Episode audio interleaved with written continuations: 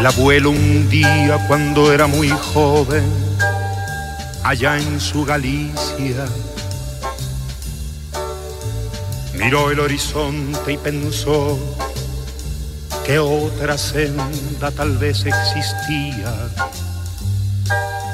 Y al viento del norte, que era un viejo amigo, le habló de su prisa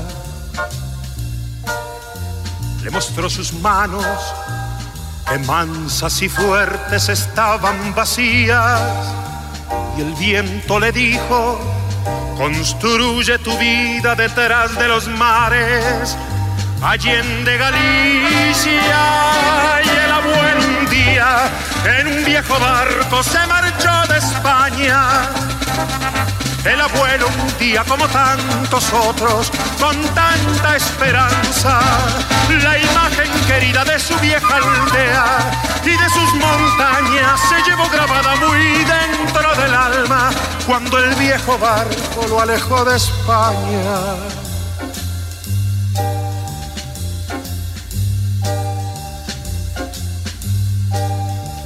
Y el abuelo un día subió la carreta de subir la vida. Empuñó el arado, abonó la tierra y el tiempo corría. Y luchó sereno por plantar el árbol que tanto quería. Y el abuelo un día lloró bajo el árbol que al fin florecía, lloró de alegría cuando vio sus manos que un poco más viejas no estaban vacías. Y el abuelo entonces, cuando yo era un niño, me hablaba de España, del viento del norte, de su vieja aldea y de sus montañas. Le gustaba tanto recordar las cosas que llevo grabadas muy dentro del alma que a veces callado, sin decir palabra, me hablaba de España.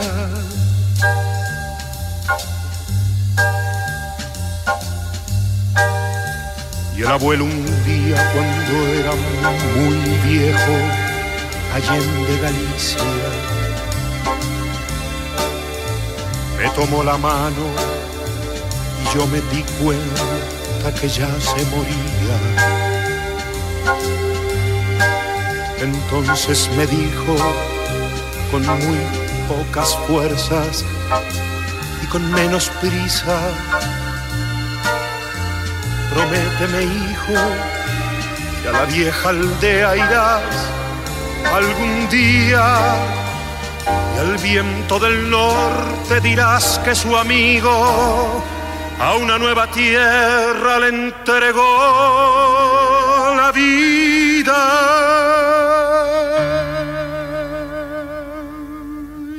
El abuelo un día se quedó dormido sin volver a España. El abuelo un día, como tantos otros, con tanta esperanza. Y al tiempo al abuelo lo vi en las aldeas, lo vi en las montañas, en cada mañana y en cada leyenda, por todas las sendas que anduve de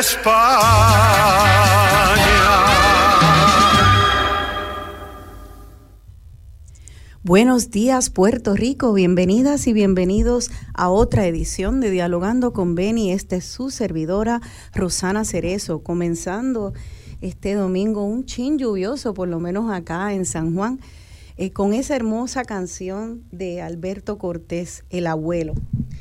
Y mi micrófono hoy está turuleco y como que se cae y allá estamos. Eh, y esa canción narra una hermosa historia de la, de la migración, eh, la migración y la inmigración de, de, los seres humanos es sencillamente parte innata de nuestra condición humana. Desde que existen seres humanos, existe el movimiento de los seres humanos a través de este globo, sea en canoas, sea en barco, sea en avión, sea a pie. Nuestros antepasados se movían y en Puerto Rico pues no somos la excepción.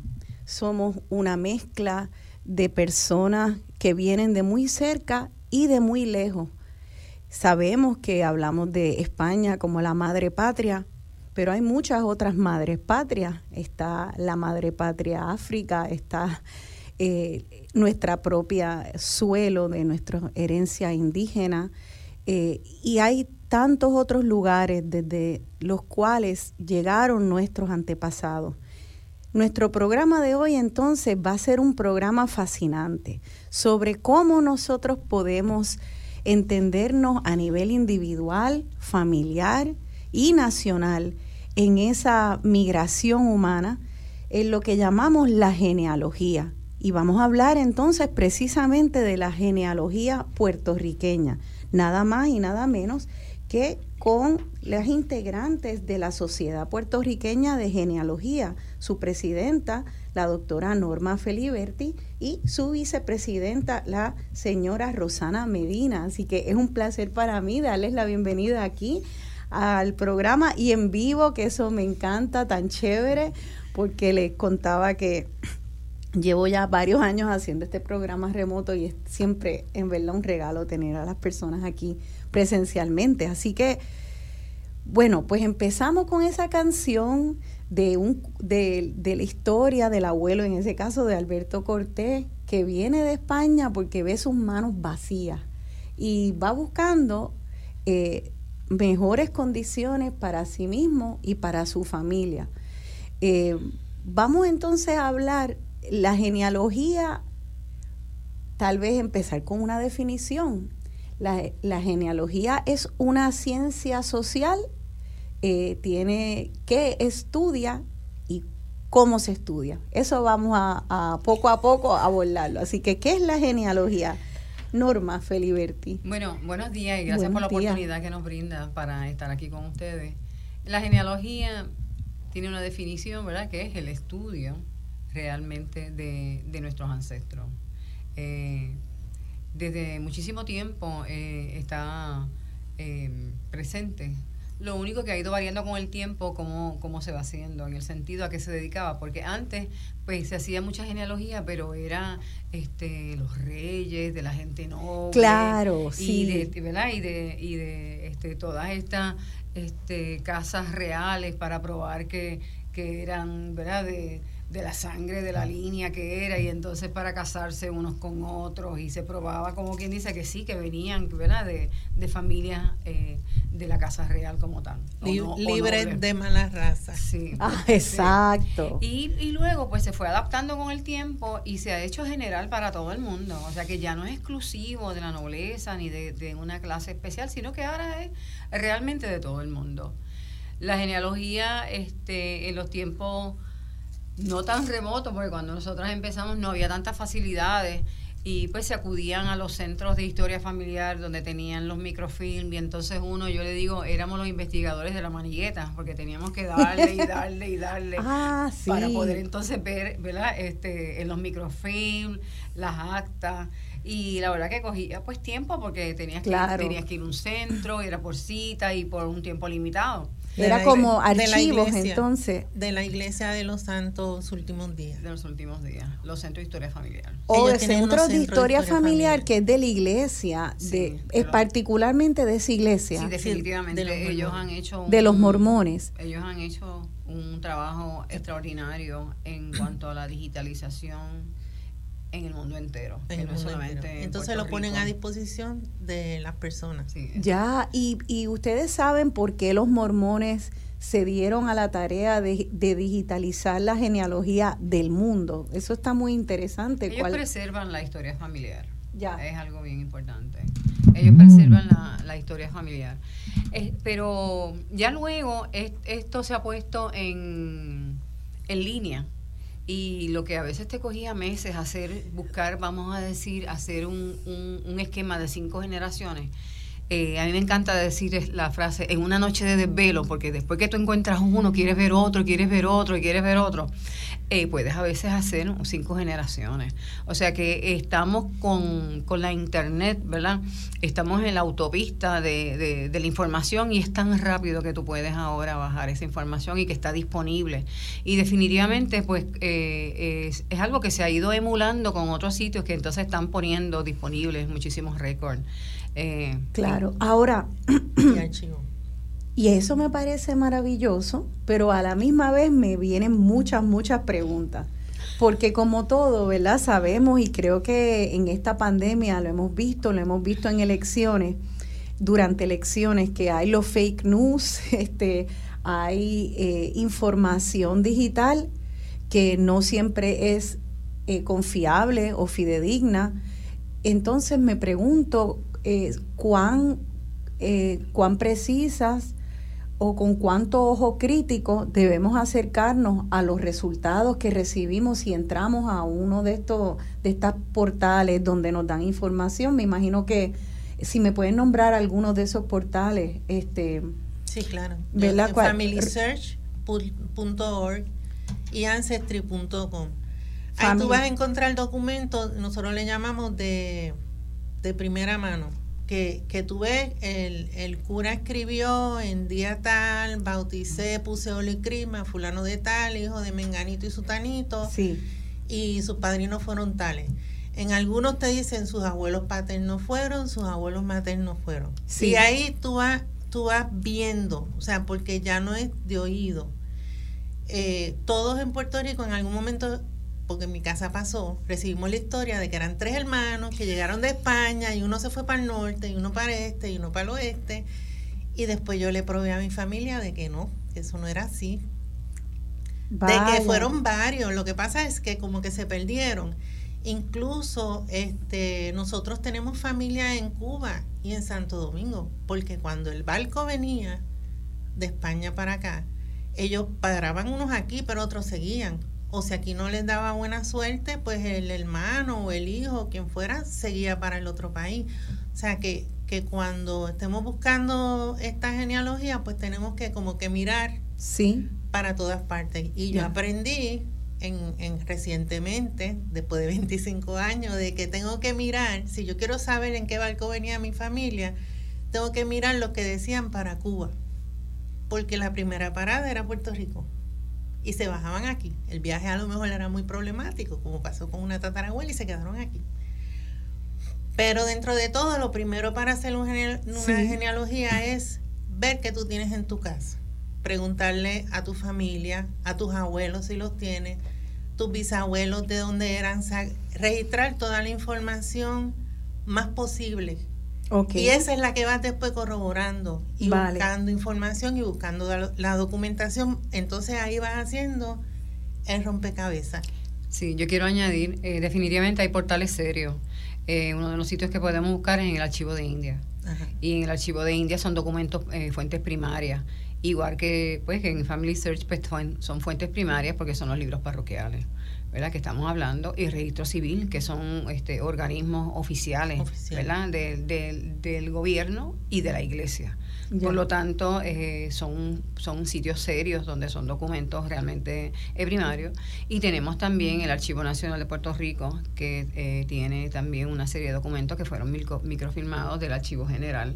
O sea que son, hay que entrar en, en, en páginas oficiales de, documentos que sabemos que van a ser primarios y que son documentos eh, que los puedes corroborar si vas a consultarlo, o sea que es algo que no ha sido alterado definitivamente.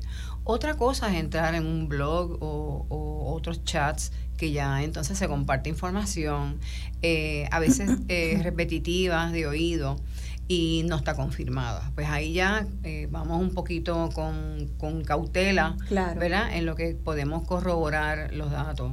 Lo que yo sí siempre les recomiendo es que documenten de dónde obtienen la información para luego entonces cuando vayan a pedir ayuda, una referencia o algo, esté documentado de dónde fue.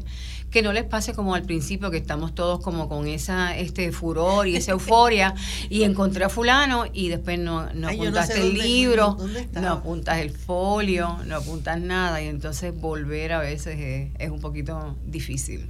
O sea que esto es una búsqueda en realidad que ustedes sugieren que sea metódica, que tengamos ya un poco de educación en cuanto a, las fuentes que son confiables de esa información y acaban entonces de darnos una, una cantidad eh, de, de, fuentes. Por ejemplo, si es digital, Family Search la recomiendan, Ancestry.com. Ancestry tiene también este eh, documentos. que la gente hace su árbol, pero documenta a esa persona a la que se está refiriendo con, con, un, con un documento. Un este, o claro, con unas páginas Aunque sea algo para comenzar, te da una, una información. Tú la puedes añadir de lo que tú has buscado. Entonces tú lo que haces es que lo, lo, ese archivo lo adjuntas a, ese familiar tuyo. Claro. Y entonces según va formando el arbolito, pues entonces vas teniendo los documentos, ¿verdad? Y con la información que obtienes de ahí, si es la defunción, si es el matrimonio. Muy bien. Y vas poniendo y vas, vas haciendo algo eh, confiable. Pero yo quería añadir que en la casa también buscamos, cuando antes habían las capias, de las cositas esas que ponían en los bautizos, cuando están las tarjetitas de, de, de, funciones, de difuntos. O sea, en la casa uno tiene muchas cosas que no sabe que tiene. Fotos antiguas que tú la miras y si le das la vuelta, ves el nombre de la persona con la fecha probablemente. A lo mejor no, a lo mejor es un misterio para descubrir pero esto tiene muchas facetas y no hay que no hay que ser científico ya. es ser este intuitivo y, y como digo yo presentado seguir buscando y preguntando y preguntando. Sí porque cuando yo empecé fue preguntando y entrevistando a las personas mayores. Conocí a mis primas en, en Atillo que yo no las había visto a lo mejor alguna vez en mi vida pero ya más formalmente. Y tengo mucha familia y tengo mucha familia en Facebook hoy en día que yo antes no tenía, que eran primos de mi mamá, hijos de los primos de mi mamá y de alguna forma nos hemos encontrado. Eso es maravilloso, o sea que este vamos a ver, podemos eh, ya ya estoy viendo que hay como como muchas capas de la búsqueda. Puede ser desde la gaveta de la mesita de noche tuya, los álbumes familiares, este la testimonios orales de la familia, cualquier documento que tengas tú o tu familia, hasta entrar a una computadora, ir a estos, a estos portales como Family Search o Ancestry, este, o hasta ir al Archivo Nacional en el Viejo San Juan, el registro civil acá en Puerto Rico, o hasta coger un avión, montarte, irte para España y chequear Archivo de India si quieres seguir registrando, el que diga rebuscando y, y buscando documentos. Así que esas son como las, las fuentes, ¿verdad? Hay algo... Mira, realmente es como, ¿verdad? todo, como tú dices, hay una metodología. La genealogía empieza en la casa. En tu casa es que te dicen, este es tu papá, este es tu mamá, este es tu abuelo. Y donde entonces tú este, vas oyendo todos estos cuentos familiares, del tío que se fue, de la abuela que vino, del otro que se murió. De este no eh, se casaron, pero este que decían que era tu padrino es tu papá. Sí, definitivamente. Este, sorpresita. sí, sorpresita, este no, porque lo que pasa es que ella quiso seguir con el apellido de la mamá y no del papá, y muchas veces que eran hijos naturales. Pero empieza en la casa.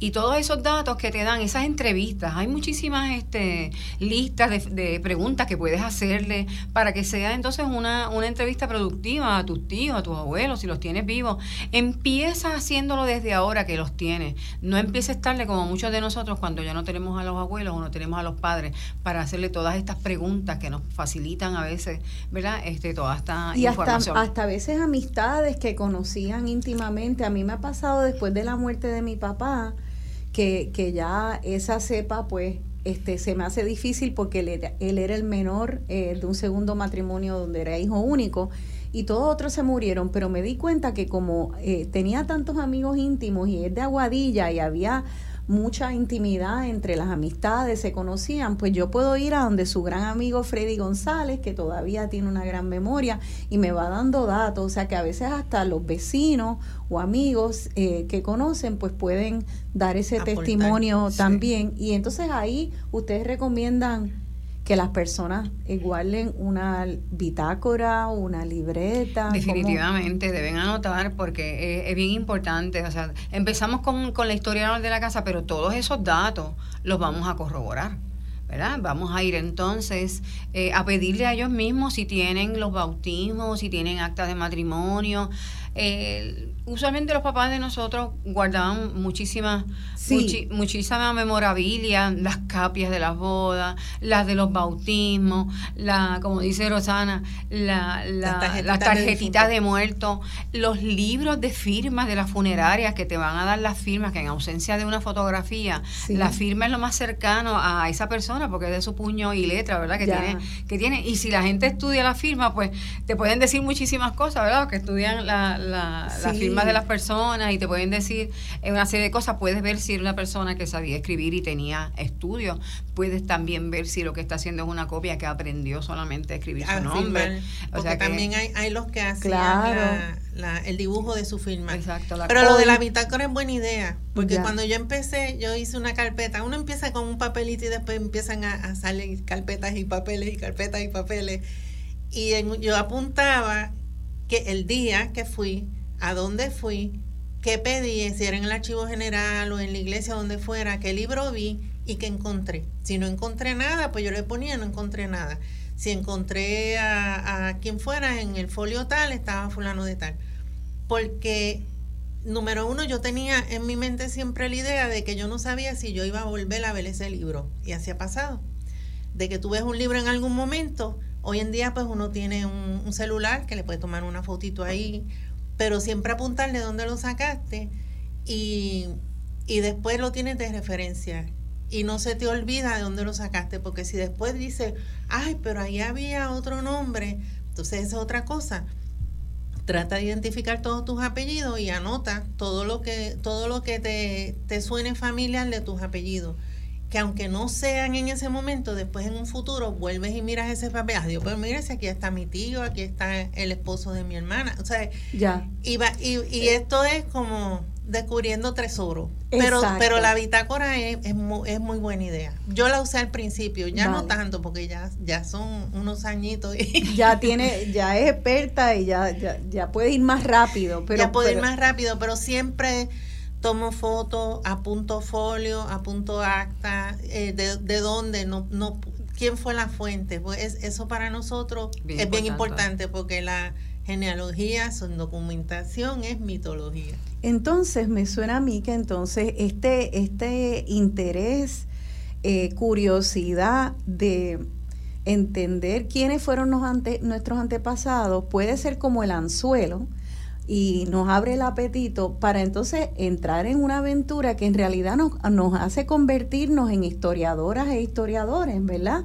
Y entonces tenemos, exacto, y entonces cuando empiecen, creo que lo que nos están eh, recomendando entonces, pues mira, más allá de, de empezar eh, un poquito a lo loco, como si fuera una anécdota, un chismecito, un cuentecito, empezar de una manera formal, metódica, y creo que se nos va a abrir un mundo de, que de eso vamos a hablar y de todo lo que son eh, em, los vericuetos y los, las situaciones históricas, a veces políticas, somos una colonia, eh, tenemos, eh, ha habido mucha opresión de unos grupos y otros.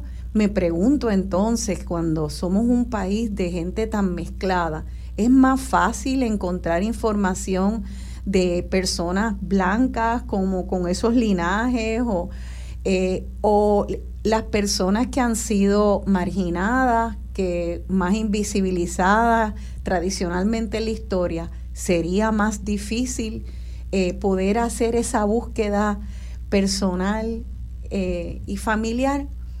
¿Cómo, ¿Cómo funciona cuando empezamos a escarbar, cuando tenemos tanta diversidad eh, genealógica? Bueno, lo primero es que los libros parroquiales en su época habían unos de blancos y, y pardos y eh, morenos y esclavos. ¿Y pardos qué quiere decir? Eran personas dependiendo de la época, ¿verdad? Porque pudiera haber sido mezcla de español con indio, pero también pudiera haber sido mezcla de, de indio con, con negro, africano, o pudiera ser de, de blanco con también este un africano.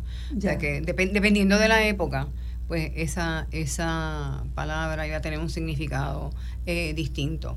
Así que tenemos eh, libros para blancos, tenemos libros para, para, los, mestizos. mestizos, y entonces después de cierta época pues se unieron, ¿verdad? Se dio la, una, una orden que tenían que unirse y no había distinción de ellos. Pero nos hemos dado cuenta que a veces eh, si una persona se porta muy bien no deja mucha historia, pero si una persona ha tenido como que dice sus encontronazos, pues definitivamente este vamos a encontrar, nos deja una historia, ¿verdad? En los juicios, en las evaluaciones, eh, en los reclamos que se hacen. Claro. definitivamente, pero también tiene que ver con, con la época y la dificultad de, de encontrar documentos, porque Puerto Rico, pues por ser un es un país, ¿verdad? Una isla, un clima tropical donde hay mucha lluvia, donde hay mucha humedad, donde se guardaban los libros, pues era en estantes de madera. Tenemos la polilla, tenemos el comején. Este, las primeras iglesias, pues los techos eran de, de yagua o eran de madera. Y con las huracán y, con las inundaciones y se perdieron, se perdió definitivamente muchos documentos, no solamente en esas ocasiones, sino también cuando venían los invasores y querían, ¿verdad? Pues eh, eh, conquistarnos, pues una de las primeras cosas que hacían era pegaban fuego y la iglesia se iba por el medio y se iban los documentos también. O se llevaban los porque, Porque entonces bajo el reinado de España, pues eran las iglesias entonces las que mantenían los custodios. esos registros tanto de nacimiento, de bautizo, de defunción, todo eso se, se encuentra todavía entonces en las iglesias o ya se movió, se movieron a, todavía las iglesias tienen sus archivos parroquiales como, como tal. Son propiedad de la iglesia. Son propiedad de la iglesia. Ellos tenían los libros que eran de los sacramentales, pero también tenían libros este, administrativos, los libros de, de, fábricas, de cuentas, ¿verdad? De, que son la parte administrativa de la iglesia, quién donaba, quién no donaba, quién pagó, quién dio. Exacto, las capellanías. Y, y, bueno, ya pronto tenemos que cerrar este segmento y vamos a seguir, pero por ejemplo, en una iglesia solamente se conseguía pues me imagino que estamos hablando de siglo XIX, siglo XVIII, hasta cuándo se remonta la, la, documentación registral de la iglesia en Puerto Rico. Depende de la fundación de cada pueblo. Vaya, ok, ves que yo creo que la palabra de hoy grande depende. Muchas cosas dependen y vamos, eso vamos a ver porque si que hay uno aprende, claro. el pueblo que tú estás buscando, por ejemplo, Yabucoa, sí se, formó, formalizó en 1793, de donde vinieron de Guayama o 93, 94 o de Guayama o de Coamo. Y entonces empiezas a ver en los libros natural de Rincón, natural de Aguadilla. Ves que de, del otro lado de la isla vinieron a tener la Yabucoa. Y entonces están los naturales de San Juan que corren para Guaynabo, que, que los encuentras en Cagua, que los encuentras en Coamo. Y dónde aparece registrado va a depender de si ese pueblo existía en ese, momento, o todavía no existía, no había sido formado. Así que yo creo que vamos a seguir hablando porque lo que estamos viendo es que lo que puede ser un anzuelito de una curiosidad personal nos abre las puertas a la historia de nuestro país. Así que vamos a seguir hablando de esa historia de nuestro país, de la historia de las distintas razas que poblaron, hicieron nuestro país y siguen este, en este sancocho divino con mucha diversidad formando la nación borinqueña. Así que quédense con nosotras que vamos a hablar de la genealogía puertorriqueña aquí en Dialogando con Beni. Construye tu vida detrás de los mares, Allende Galicia y el abuelo un día en un viejo barco se marchó de España el abuelo un día como tantos otros, con tanta esperanza, la imagen querida de su vieja aldea y de sus montañas se llevó grabada muy dentro del alma cuando el viejo barco lo alejó de España.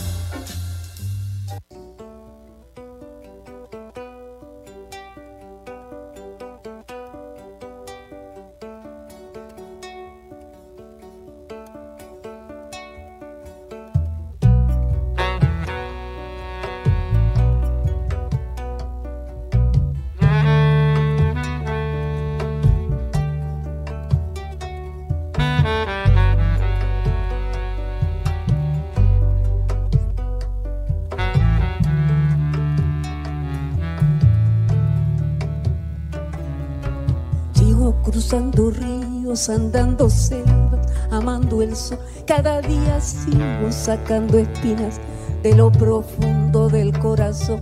En la noche sigo encendiendo sueños para limpiar con el humo sagrado cada recuerdo. Cuando escribo tu nombre en la arena blanca con fondo azul, cuando miro al cielo en la forma cruel de una nube gris, aparezcas tú. Una tarde subo una alta loma, mire el pasado, sabrás que no te he olvidado.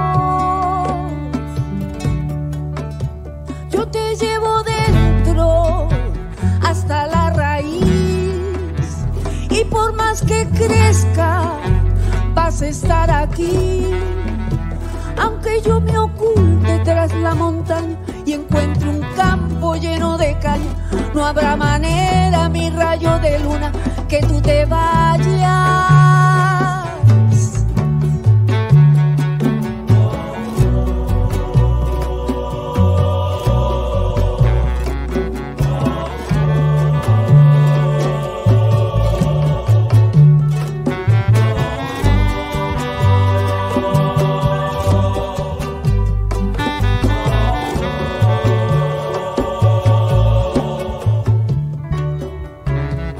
Que cada instante sobrevivido al caminar, cada segundo de incertidumbre, cada momento de no saber, son la clave exacta de este tejido que ando cargando bajo la piel.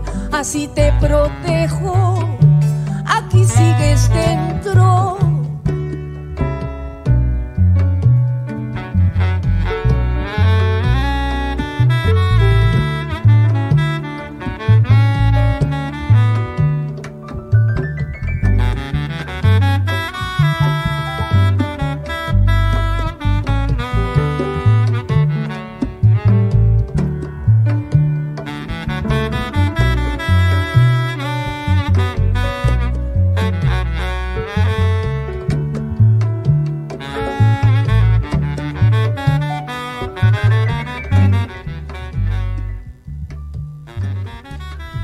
de vuelta dialogando con Beni, yo soy Rosana Cerezo y estoy dialogando con las integrantes de la Sociedad Puertorriqueña de Genealogía, la doctora Norma Feliberti, Feliberti y la señora Rosana Medina. Esa canción, Hasta la Raíz, en la voz de Susana Vaca, pues habla de, de cómo llevamos a personas dentro de la raíz de nuestro ser. Eh, a veces lo sabemos y a veces no a veces eh, estamos conscientes de nuestra historia y a veces, eh, lamentablemente, a nivel individual o a nivel eh, nacional no lo estamos. Hace poco, el alcalde de Utuado autorizó derribar la casa del historiador Fernando Pico, donde se encontraban los archivos del estudio de este del doctor Pico del pueblo de Utuado. Dijeron que había allí unas viejeras y cogieron esos documentos donde el historiador, cuya familia, parte de la familia era de Utuado, había evidenciado el deterioro de las condiciones de vida del campesino de la montaña a través del siglo XIX. Coger documentos del doctor Fernando Pico y botarlos y llevarlos a un vertedero. Eso es un delito. Debería ser un delito. Y eso fue un alcalde que lo autorizó. Entonces, para hacer el enlace con lo que estábamos hablando, qué, qué importante es empezar por el individuo. Que empecemos con esa curiosidad de dónde venimos. Y creo que lo que ustedes han explicado hasta ahora es que cuando empezamos con el individuo, se nos abre un mundo de la conexión de esas familias y de esos pequeños individuos y cómo sencillamente unidos todos hacemos la historia de una nación y de un planeta, porque vemos las conexiones. Así que individuos y naciones sin memoria son individuos y naciones que no se respetan, porque no se conocen. Y de ahí sale cualquier cosa, cualquier disparate puede salir de ahí. Em, esto no son viejeras. Ustedes entienden que entonces esa búsqueda de las viejeras eh, en realidad son los tesoros que son los bloques, los fundamentos, la zapata sobre la cual estamos construyendo nuestra identidad individual, familiar, comunidad, de país y de humanidad, porque va, va creciendo. Eh, entonces, yo quisiera eh, que ustedes nos expliquen cómo es que es ese proceso, porque cada cual, cada una de ustedes viene de una, una profesión y se trabajaron y se dedican todavía actualmente, que no es eh, que fueron a, la universidad a estudiar historia, como el doctor Picó. Eh, ustedes, Norma Feliberti es doctora y Rosana Medina es una jubilosa jubilada, este, auditora. auditora, ¿verdad? Eh, y así me explican que hay muchos muchas personas que se dedican a la genealogía de nuestro país que también tienen otras profesiones. Y entonces se les abrió ese apetito y lo que encontraron en la genealogía puertorriqueña fue muchos, muchos tesoros. Eh, y lo están valorando y están haciendo un, un trabajo pero encomiable, admirable, muchas de ellas eh, de manera voluntaria, para el rescate de la historia de nuestro país. Eh, y yo quisiera que, nos expliquen entonces ese valor que ustedes entienden que tiene la genealogía, ustedes desde cada una de su profesión, cuando entran, tal vez por una curiosidad individual, ¿cuál es el mundo que se reveló? y qué conciencia se despertó en cada una de ustedes. Vamos a empezar por, por la doctora Norma Feliberti.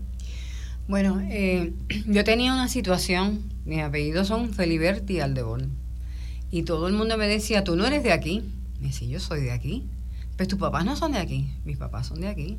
Pues tus abuelos no son de aquí, sí, mis abuelos son de aquí y mis bisabuelos, hasta mis tatarabuelos porque era un, eran unos apellidos tan europeos y de repente tan distintos, ¿verdad? A otros que yo le llamo los apellidos cariñosamente ombligo, porque todo el mundo tiene uno. El Rivera, el Rodríguez, López, exacto.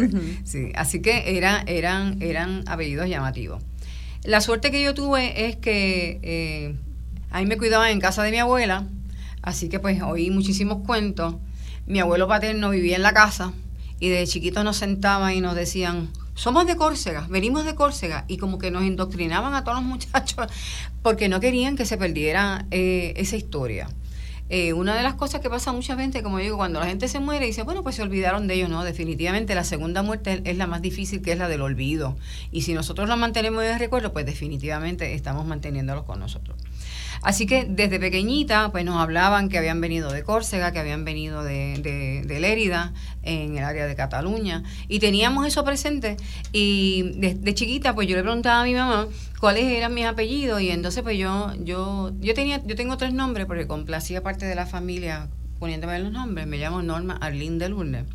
Y entonces cuando me preguntaban mis apellidos, pues decía Feliberti de Santiago Rodríguez Pérez, López de Victoria, Suché. Y por ahí seguía con, Qué bien. con, con toda la... De pequeña yo me acuerdo hacer eso. Y pueden creer que ya se me han olvidado un montón de ellos. Sí. Pues hacía, hacía eso definitivamente. Hasta que entonces, ¿ves? Eh, llegó un momento en que realmente un accidente fue el que me llevó a, comenzar eh, de lleno formalmente en lo que es la búsqueda de la genealogía. Me caí, me rompí una pierna, no podía caminar y yo que soy una persona que no puedo estar quieta, las lágrimas se me salían, no puedo hacer nada.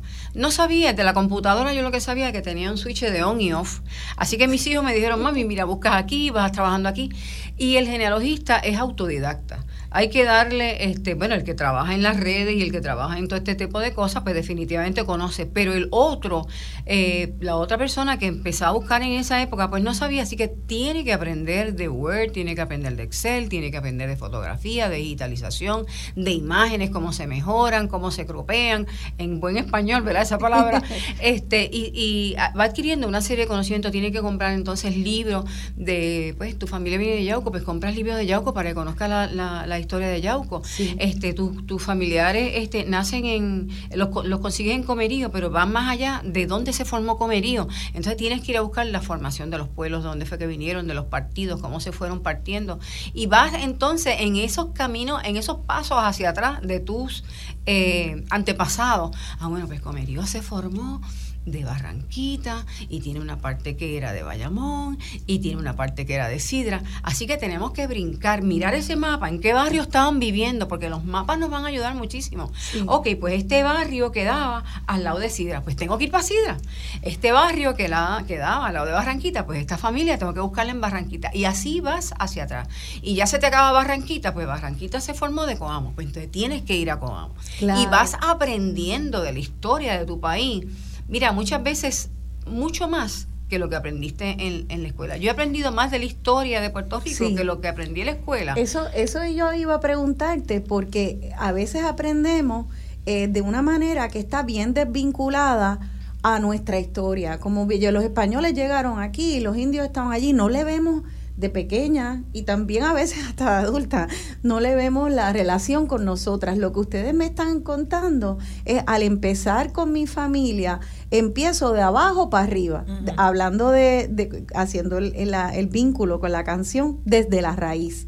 Empieza desde acá y sube ese árbol por el tronco y van abriéndose las ramas y esa copa, y eso lo que resulta ser ese tronco y esa copa es el país y es el mundo, ¿verdad? Porque me dices que tienes unos apellidos que son distintos, vas a los pueblos, de un pueblo llegas a otro, llegaste a, a, salir de las fronteras del 100 por 35 de nuestro archipiélago. Sí, definitivamente.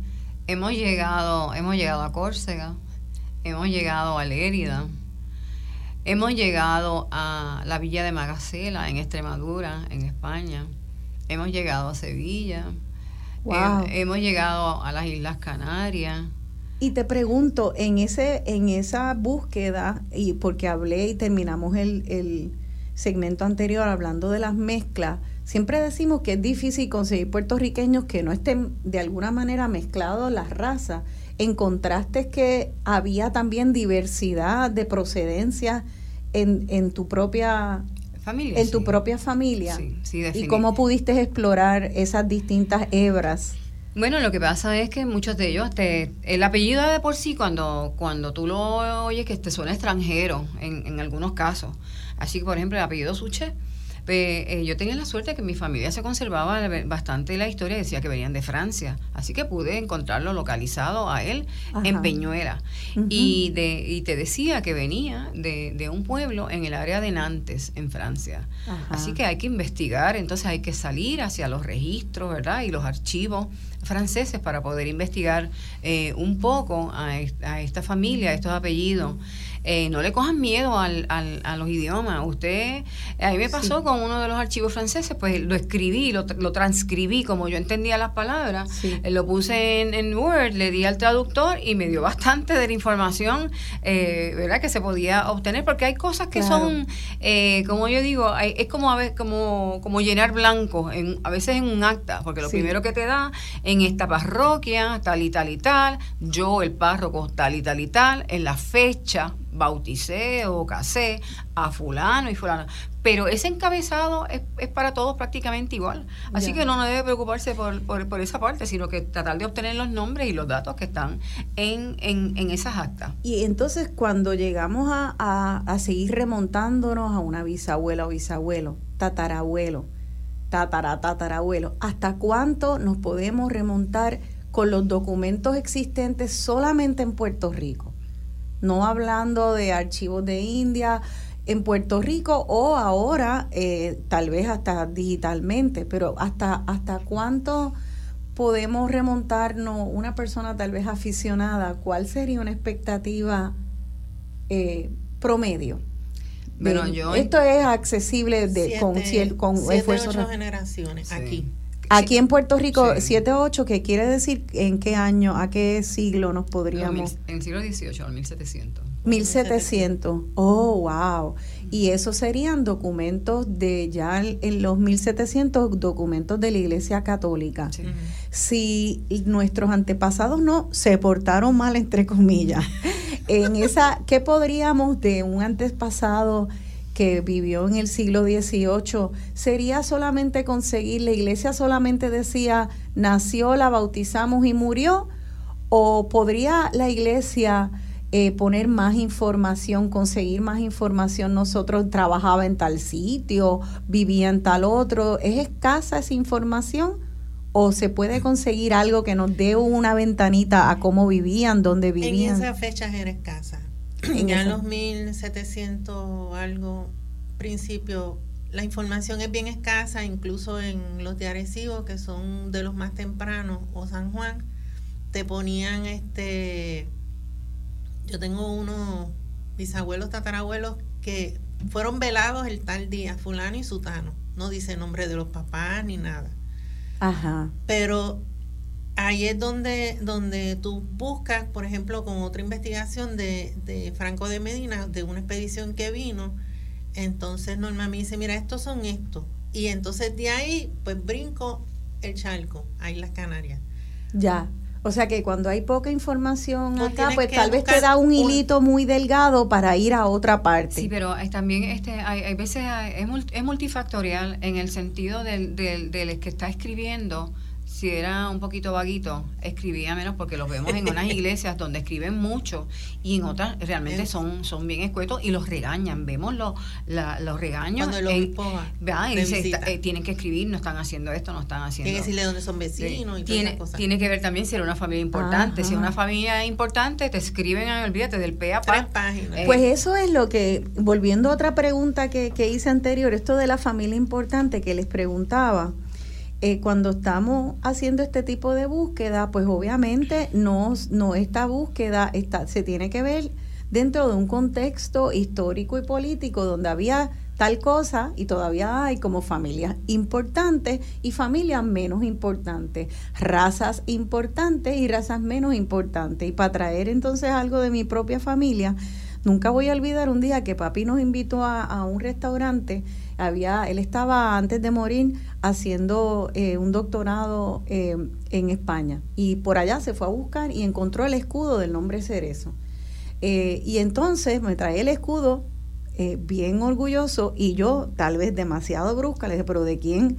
Eso es cerezo de qué blanco, porque eso no somos nosotros, eso serían los amos, ese es el, escudo del amo, del nombre de cerezo. Entonces ahí viene mi pregunta mi familia, por ejemplo, una familia de, razas mixtas, donde tengo antepasados negros y antepasados blancos. La historia que yo, me dijo mi tía era que había una bisabuela que había sido esclavizada o ella era liberta, no sabía muy bien si era hija de una mujer esclavizada o ella misma lo había sido, y que entonces tiene un hijo de un hombre blanco que le quería dar el nombre el nombre no era Cerezo, era Rubio, y ella dijo, no, yo voy a ponerle mi apellido, y mi apellido es Cerezo. Pero ese apellido viene también de un tal amo, entre comillas. Eh, cuando yo les hice esta pregunta a ustedes, eh, la preentrevista, ustedes me, ambas me dijeron, y quiero que podamos contextualizar lo que ustedes en la Sociedad Puertorriqueña de Genealogía habían estudiado la la, eh, toda la historia de la genealogía de, la, de los ancestros africanos y negros. Eh, tengo en mis manos ese libro. Eh, es la colección de genealogía e historia, tomo 3, la aportación de las naciones africanas a la familia puertorriqueña. Y eso me dio mucha alegría ver que el estudio de la genealogía este, no solamente se limita a las personas importantes o a los ricos o a las personas de poder, sino que han hecho estudios sobre este, todas las personas, las ricas, las pobres, los esclavizados, los blancos, más allá de la, de la posición social que tenían. Y veo aquí que hay todas unas categorías africanos con apellido, africanos con el apellido del amo, africanos, africanos sin apellido, morenos posiblemente africanos. Eh, esto es fascinante y hablando del doctor Picó veo que también hay una, hay una de las contribuciones es del doctor Picó también, este, bautizar al africano, Fernando Picó. Eh, con, personas que tienen, eh, son afrodescendientes, es más difícil poder hacer esa, esa búsqueda. O, indígenas, o, o chinos, o, o sea, ¿Cuál es el reto? Porque pues, me imagino que con los blancos tal vez es más fácil y nuestra otra trenza, eh, hay personas puras eh, de afrodescendencia, otras que son mezcladas, como en el caso de mi familia. Eh, ¿cómo, ¿Cuál es el reto con afrodescendientes o descendientes de chinos, que también hubo migración china, o descendientes de taínos? ¿Cuáles son los retos? Son, hay retos, pero yo te dije, si yo te dije que que uno va buscando su familia, va buscando hacia atrás. Y entonces no solo los directos, sino los, los hermanos, los hijos, va formando ese árbol familiar, porque es, eso es lo que te va a ayudar a entender tu familia.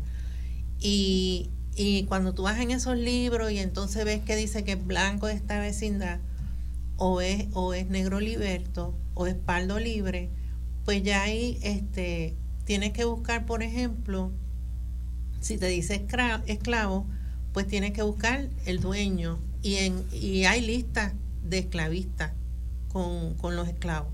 Ay, Dios mío. De eso, eso lo había. Los, los españoles escribían todo. Y hacían listas de todo. Este puede llegar un momento en que sí, sí, en, les cambiaban el apellido. Cuando ellos llegaban del Congo, de allá, de África, y los bautizaban, ahí les cambiaban el apellido. Hay algunos, bien pocos, que le ponían el apellido que traían. De veras. Por eso que hay algunos ahí con sus apellidos, pero la mayoría, al bautizarlo, les cambiaban inclusive el nombre. Claro. Ya ahí... Que eso está imposible ir entonces a remontarse a algún archivo en África porque hubo y yo dudo se que decimaron. tuvieran Realmente era, era, es, difícil, es, difícil. No es fácil. En el sentido de que, de hecho, no sabemos los nombres de ellos. Hay unos pocos bautismos en, en la iglesia de Carolina donde eh, dicen su nombre africano. Exacto. Y algunos de ellos dicen quiénes eran sus padres. Mira para allá. Pero eh, realmente el africano, al ser bautizado al, al catolicismo, perdía, perdía su nombre y adquiría un nombre cristiano. Sí. Que los indios también. Eh, los indios también, los taínos. Eh, la situación es eh, la, con la genealogía de, de, los africanos cuando, cuando eran esclavos. Tú puedes tener varios hermanos y hayan sido entonces vendidos a, a otras personas y los puedes tener entonces con distintos apellidos porque van a adquirir el apellido del amo. Y si lo, lo, lo, venden o lo regalan, porque lo pueden regalar en la familia a una esclavita buena, pues vamos a decir, se la van a regalar a una hija, pero entonces esa hija se casa, va a adquirir el apellido del esposo de ella probablemente. Así que ya la tenemos ahí, pero ya esa María ya no es María González, ahora va a ser María Pérez. Pérez. O sea que, que lo que vemos es que entramos buscando a nuestros familiares, entramos a toda, eh, a toda eh, a las luces y las sombras y los abismos y las sorpresas y de, de, nuestro eh, de nuestra historia y, y, hago la pregunta y traigo mi historia familiar y ese ese compartir con mi papá porque me pregunto si podemos tener unos puntos ciegos. Fíjate, mi papá no iba desde el complejo de negar su raza. Mi papá iba buscando su apellido y le salió que era de no sé qué lugar en España y tenía un y tenía un escudo incluso pero esa es la historia de ese apellido, lo cual es distinto a la historia de mi familia, que, que de algún cerezo español vino y se mezcló con una mujer eh, negra eh, esclavizada. Entonces, ¿cómo puedo eh, no caer por una ruta que me lleve a algo? Ay, sí, porque es que somos de tal sitio. Sí, bueno, será los cerezos y ese apellido, pero ¿qué pasa con mi verdadera, mi tatarabuela? ¿Cómo hacemos una búsqueda que sea real y que no acabe perpetuando la invisibilización de, de esas hebras y esos troncos de nuestra afrodescendencia, nuestra, eh, nuestra eh, raíces indígenas. ¿Cómo podemos ser críticos en esa búsqueda sin acabar todos corriendo al archivo de India como si no hubiera todo otro mundo? No, bueno, también ahora hay otra manera de hacer genealogía. Sí. Que es el ADN. Muy bien. Así que este cuando cuando se nos trancan las puertas. muy bien, muy bien. Pues las, las pruebas de ADN definitivamente nos van a abrir un mundo gigante donde realmente yo lo comparo con los fuegos artificiales. Tú explotas un fuego artificial y salen muchos colores por un sitio. Eh, yo estaba comentando el otro día, yo tengo un nieto, el más chiquito, cuya ascendencia es de Lituania, de Rusia. Y eh, el año pasado, el Día de los Padres, pues les regalamos las pruebas para que el papá y el abuelo se hicieran las pruebas y fueron bien, bien este, sorpresivas. El, el papá, el abuelo del nene es 98% judío y viene del área de Lituania y de Rusia. Es un plastrón verde, ahí no hay más color. Entonces, él, el, el papá del nene, que ya su madre es puertorriqueña, pues entonces va a tener un 49% de, del papá y, el, y el otro 51% viene de la mamá y es el, un abanico. y es el cracker jack de los colores. Qué maravilloso. Porque entonces entramos los boricuas con todos nuestros colores. Y entonces es un arbolito de los colores. Entonces tiene España, tiene Portugal, tiene este indígena y tiene todas estas otras cosas que definitivamente es lo que es el puertorriqueño, una mezcla de tantas y tantas razas, porque no puedes decir solamente españoles.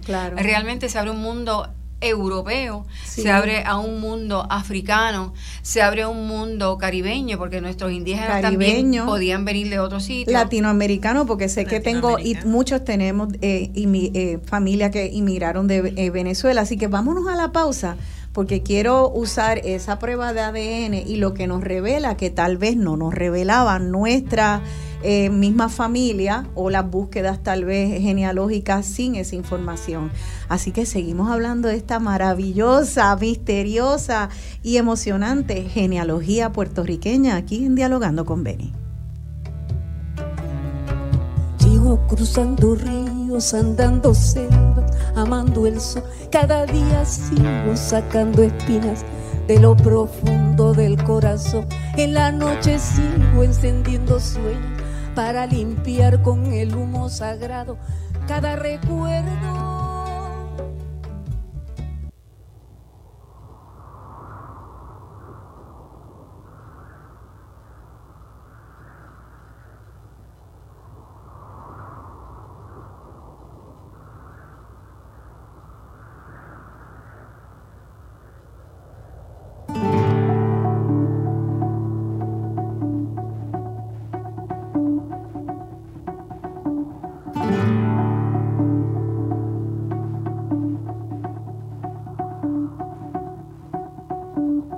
Apenas nos pusimos en dos pies, comenzamos a migrar por la sabana, siguiendo la manada de bisontes, más allá del horizonte, a nuevas tierras lejanas. Los niños a la espalda y expectantes, los ojos en alerta, todo oídos, olfateando aquel desconcertante paisaje nuevo, desconocido somos una especie en viaje. No tenemos pertenencias, sino equipaje. Vamos con el polen en el viento. Estamos vivos porque estamos en movimiento. Nunca estamos quietos, somos trashumantes, somos padres, hijos, nietos y bisnietos de inmigrantes. Es más mío lo que sueño que lo que toco. Yo no soy de aquí, pero tú tampoco. Yo no soy de aquí, pero tú tampoco. de ningún lado del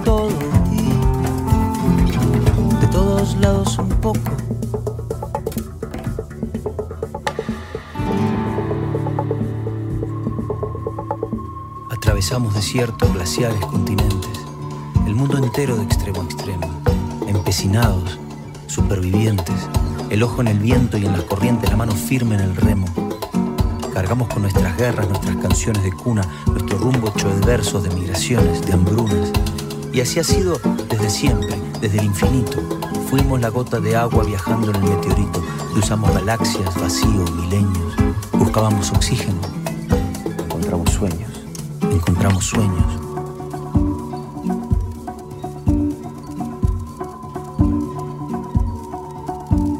Apenas nos pusimos en dos pies y nos vimos en la sombra de la hoguera.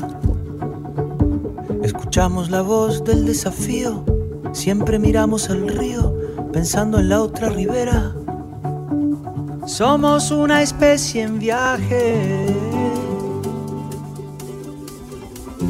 No tenemos pertenencias, sino equipaje. Nunca estamos quietos, somos trashumantes, somos padres, hijos, nietos y bisnietos de inmigrantes. Es más mío lo que sueño que lo que toco. Yo no soy de aquí, pero tú tampoco. Yo no soy de aquí pero tú tampoco. De ningún lado del todo y de todos lados un poco.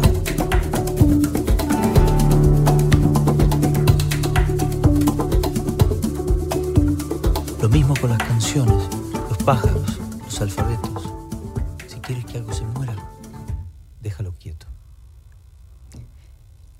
Aquí de vuelta dialogando con Benny, esa canción Movimiento de Jorge Drexler y acaba, si quieres que algo se muera, déjalo quieto. Y por eso es que no estamos dejando quieta nuestra historia puertorriqueña, no estamos dejando quieta a nuestros ancestros y ancestras, la estamos revolcando aquí en un momento en la pausa eh, amigos de la comunidad de genealogistas le preguntaron a las compañeras, dile, pregúntale a Rosana que cuáles son sus apellidos. Ya me están haciendo un mapa, estoy muy emocionada, un arbolito genealógico con lo que yo recuerdo. Este, y pues me, me emociona mucho poder emprender esta búsqueda ahora a raíz de este programa. Eh, esa canción también dice que yo no soy de aquí, pero tú tampoco. ¿Por qué? Porque somos un poco de aquí, somos mucho de aquí y somos también mucho o poco, pero también de otros lugares.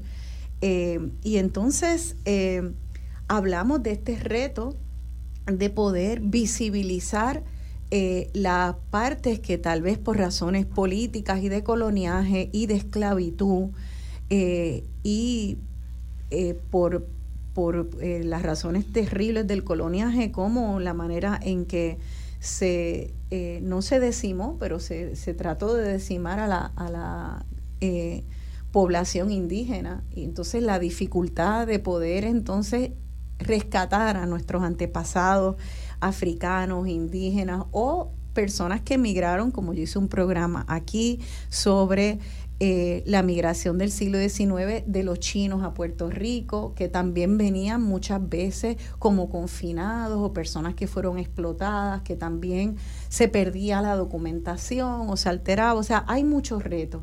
Y, y, les tiré esa, esa pregunta. Entonces, ¿cómo no caer en una búsqueda que tenga un gran punto ciego? Donde yo, por ejemplo, podría decir, ah, hacer eso, sí, soy de tal, tal sitio en España y aquí está el escudo. Y entonces mi tatarabuela eh, negra no pinta ni en los centros espiritistas. Y eso no es lo que queremos, ¿verdad? Entonces, eh, ahí fue que, Norma, me dijiste, bueno, pues para eso está el ADN. Así que, y que ahí sale, el ahí sí que sale de manera científica otra herramienta que gracias a los avances de la tecnología tenemos para poder hacer una búsqueda que visibilice todas esas hebras de nuestra, de nuestra genealogía. Eh, recibimos sorpresas entonces eh, ¿ustedes conocen de o ustedes personalmente han recibido alguna sorpresa habiendo ya estudiado la con cuidado, hecho búsquedas genealógicas, después alguien puede hacerse una prueba de ADN y de repente ¡guau! le aparece todo una parte que no conocía? las veo a las dos como que hay sorpresas, hay sorpresas. La vida te da sorpresas, ¿verdad? ¿Y cuáles son, por ejemplo? Pues mira, por ejemplo, este, una de las sorpresas que nos estamos llevando muchos puertorriqueños al hacernos la prueba de ADN es el porciento portugués. Ah, es más alto que el español. A veces, muchas veces más alto que el español o dentro de los primeros tres lugares la posición, eh, porque estamos viendo que muchos eh, tienen eh, España, Portugal e indígena. España, Portugal. Esas son, esas son las, tres posiciones. y según se ha ido eh, eh, perfeccionando y definiendo y este, han, ido eh, teniendo más especificidad estas pruebas, porque según se va añadiendo más gente, pues se puede ir mejorando y, eh, como yo digo, desenredando y aclarando. Sí. Y definitivamente nos encontramos ahora que muchos de los puertorriqueños que nos hacemos esta, esta prueba, pues salimos que vienen de Portugal. Y entonces buscamos nuestro árbol y no tenemos un solo portugués. Así que eso nos lleva entonces a estudiar eh, un poco sobre la migración portuguesa a Puerto Rico. ¿Y cómo puede ser que entonces tú, tú o sea, que déjame ver si entendí bien, el árbol genealógico puede ser que no revele que el antepasado sea portugués, pero tu ADN te dice que tienes más portugués que español. Pero cuando chequeas en, y haces esta búsqueda eh, documental, no te aparece el portugués por ningún lado. No, quiere decir que... ¿Cómo pasó entonces? Porque, porque, es más lejos todavía. Es más lejos. Hay que investigar más. Es un ADN más antiguo de lo que tienes en los papeles. Lo que pasa, ah, lo que pasa es que el ADN en la última conferencia que nos explicaron, que yo hice la pregunta, es que el autosomal, que es el que te da el cóctel de las 15 regiones probablemente que tú vienes, es hasta 500 años. O sea, la aportación de tus ancestros en esos primeros 500 años. El que es lineal, que es la parte paterna, paterna, paterna o materna, materna, que va en las esquinas, ese, ese llega creo que hasta 24 mil años. Pero pero no hay papeles para eso. Y, o sea, el autosomal es diferente. Y no hay papeles, pero hay manera de saber eh, cuán cuál es más cercano. O sea, por ejemplo, tal vez me parece portugués, pero eh, puede ser que sea más lejano en términos de la historia de la familia, o eso eso habría que hacer una combinación de ADN con genealogía. Hay, que, así hay, que, estudiarlo. Y, y, los expertos en esta materia este, nos pueden decir, mira, esta, esta parte es más cercana o esta parte está más lejos. Ellos nos pueden hablar. Eh, nosotros pronto vamos a tener un, un congreso eh, donde vamos a estar este, hablando sobre la inmigración y la presencia portuguesa en Puerto Rico en abril. Y una de nuestras conferenciantes está estudiando parte de nuestro ADN donde tenemos este portugueses. Así que vamos a tener... Eh, Eso sí es una sorpresa. Sorpresa, definitivamente. Y también en algún momento, hace bastante tiempo atrás, eh, recuerdo los titulares que también fueron sorpresivos de que eh, los puertorriqueños tienen una cantidad de presencia muy alta de ADN taína o, indígena. y eso en su momento, cuando se reveló, fue también muy sorpresivo para, para mucha de la población este, de que fuera tan alto el porcentaje. Eh, ¿Cómo impactó eso la búsqueda genealógica? Bueno, mira, es, que, eso es algo que este, es razonable. Muchos de estos españoles venían solos, no venían con mujeres. Ajá. Y pues eh, el amor, ¿verdad? Eh, es algo que surge. Claro. Eh, el amor o las violaciones, lamentablemente. Bueno, también, definitivamente. Pero, pero yo siempre digo que nosotros somos productos del amor. Porque tiene que haber habido algo, no podemos... Tiene que haber habido amor. Tiene que haber habido algo. Así que no somos responsables ni nos debemos sentir culpables de todas estas cosas. Somos productos del amor, independientemente de la situación.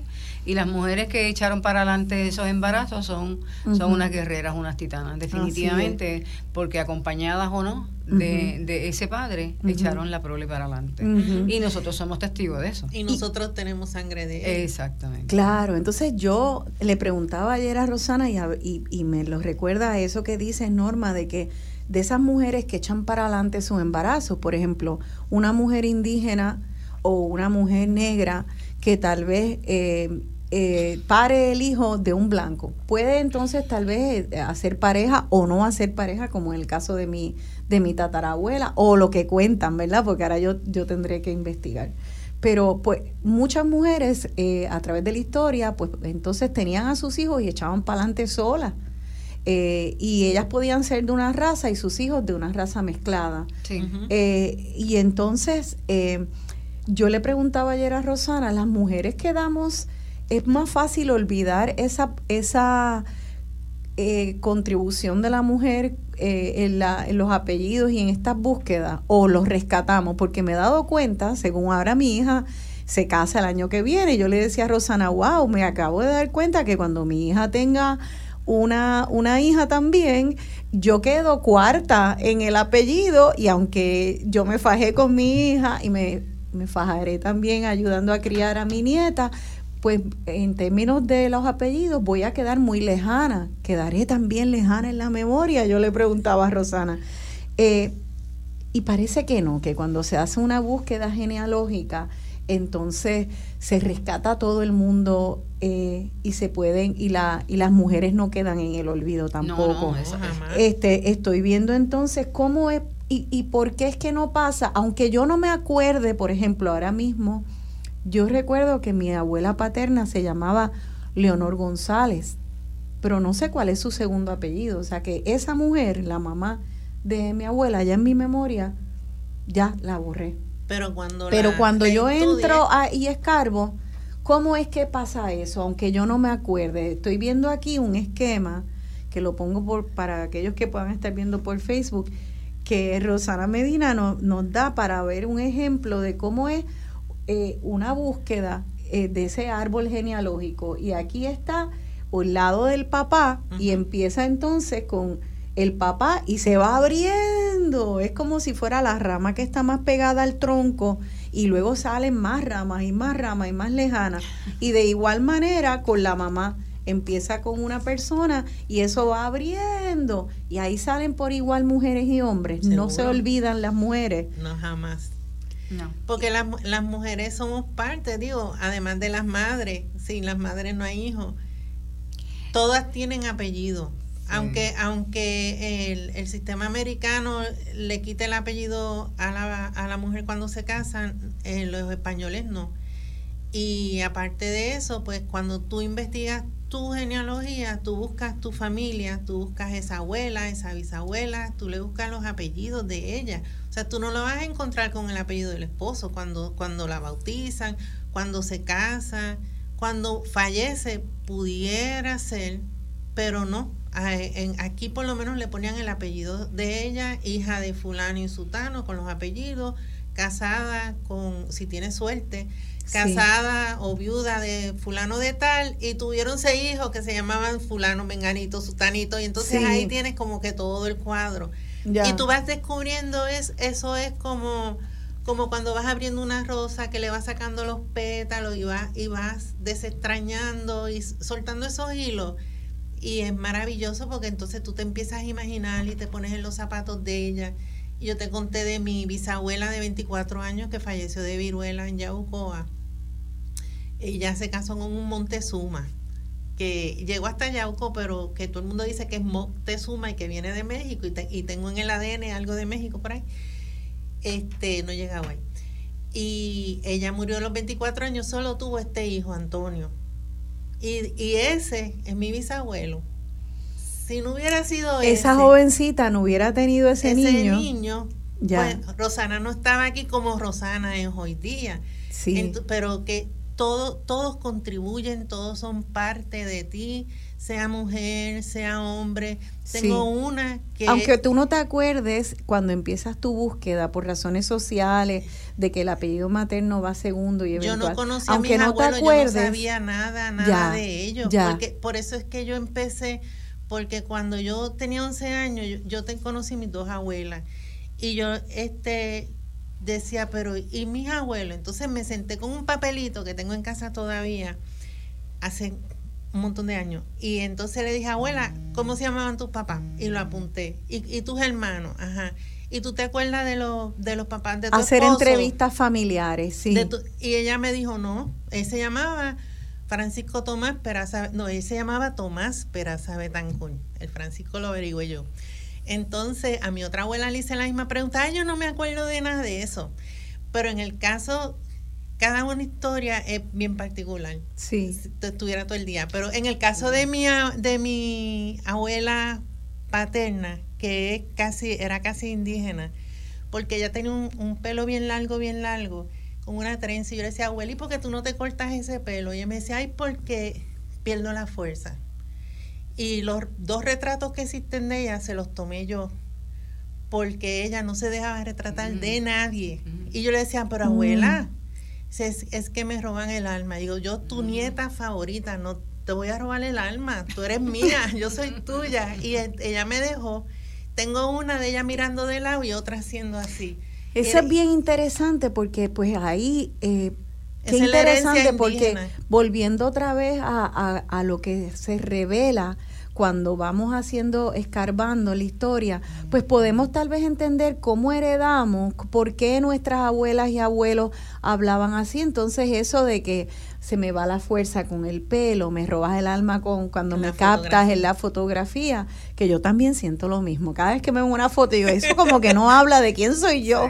Este, pero pero este lo que podemos entonces entender muchas más cosas, más allá de que hay sangre indígena, de cómo pensamos, cómo pensaban, cómo actúan, actitudes, creencias, cultura familiar que heredamos que de repente podemos poner en un contexto con más información. quería comentarte algo, eh, volviendo al árbol. Eh, realmente cuando hay madres solteras, lo que se pierde es la línea paterna la línea materna no se pierde. Ah, mira, ¿por qué? Porque no tienes el apellido, no tienes el padre. Así que vas a continuar esa genealogía en la línea materna.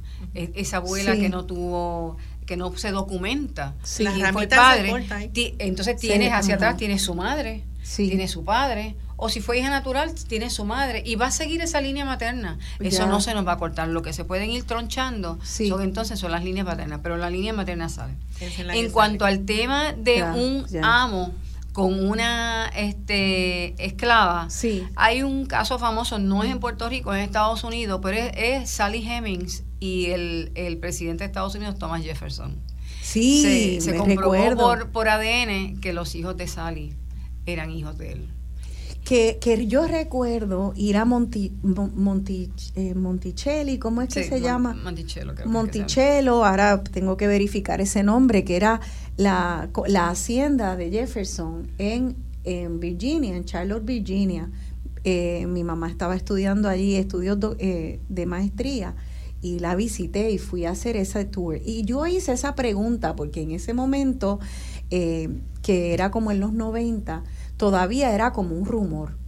Y cuando hice la pregunta de que si Jefferson había tenido hijos con una de las mujeres esclavizadas que trabajaban allí, aquellos se ofendieron.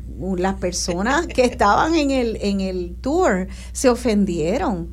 Eh, y luego se reveló que de hecho hay herederos de Jefferson que son mulatos. Sí, sí. Eh, porque él era esclavista, él tenía abajo, estaba, tú veías los cuartos de los esclavos, pero eh, y esa mujer esclava había sido su amante por muchos años. No, definitivamente en Puerto Rico también se sabe que muchas veces esa, esas esclavas que vemos a veces en la casa, que no están en el campo, que están en la casa, son preferidas y pues pudiera haber eh, tenido, ¿verdad? Eh, no solamente del amo, sino de alguno de los hijos. Sí. Así que eh, entramos ahí con cuidado. El ADN nos ayuda en esa parte. Claro. El ADN nos ayuda ahí. Absolutamente. Y mira qué interesante porque les, les comentaba que el doctor Molinelli también contribuye y se encarga del programa muchas veces y como él es geomorfólogo, acaba de decir que en cuanto a la cuestión de la herencia y la presencia portuguesa en la genética puertorriqueña, dice los andaluces probablemente tienen muchos genes portugueses, ya que están contiguos a la frontera en el sur de España. Y los Este, canarios. Y los canarios también, que obviamente pues aquellos antepasados nuestros que vengan de esas áreas eh, son vecinos de Portugal y ya ahí hay todo otro mundo que explorar de cómo Sí, porque se si, si vamos a mezclaban. los mapas de nuevo que hablamos ahorita, los mapas antiguos, vas a ver que esas fronteras entre Portugal y España no eran las mismas. Sí, Así que a lo mejor áreas que ahora son España eran, Antes eran ¿verdad? Portugal. De, de Portugal. claro. Y ahorita ustedes mencionaron eh, que echando para atrás hay personas que pueden encontrar, creo que tú hablaste de tu nieto, eh, alguna antepasado judío. Sí. Y pues obviamente quienes ha- hemos estudiado también la historia española y de la conquista sabemos que los judíos y los moros eh, en algún momento, por la gran persecución que hubo, tenían que disimular como si fueran eh, católicos.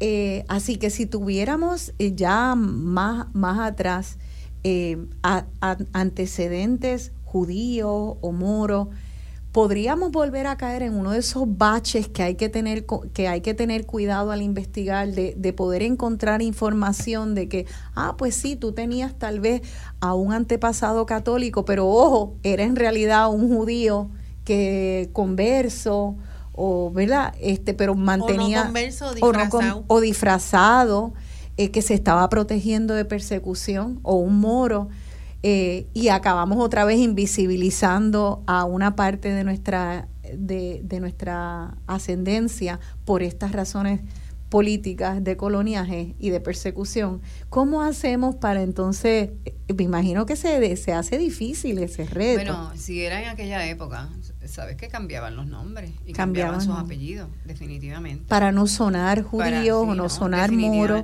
Exactamente. Y, Ya. y todo el que llegaba a Puerto Rico en la Tenían época, apellidos se- españoles. Se, tenía, si no estaba bautizado, se tenía que hacer católico. Era una de las condiciones para poder, para poder claro. luego este, naturalizarse y domiciliarse. Tenían que convertirse a la religión eh, católica. O sea que está entonces, se hace muy cuesta arriba saber si de verdad eran... Bueno, lo, lo que pasa es que acuérdate que cambian los papeles, difuminan, ¿verdad? Y a veces la, el modo de llegar no es tan directo y ellos van por distintos sitios. Pero ahí volvemos de nuevo, el ADN lo descubre. Ajá, muy que- bien. El secretito pues ya se sale, Se destapó. se destapa. Se destapa. Con el ADN se destapa. Y qué- y qué fabuloso. Así que eh, ese ADN yo me imagino que ha venido a ayudar mucho a la genealogía, ¿verdad? Bueno, en un principio, yo me acuerdo cuando yo me hice la primera vez el Family Tree DNA, fue de más desacierto que acierto. Porque entonces ¿Por me conectaba con un montón de personas en un montón de pueblos que yo no tenía ni idea.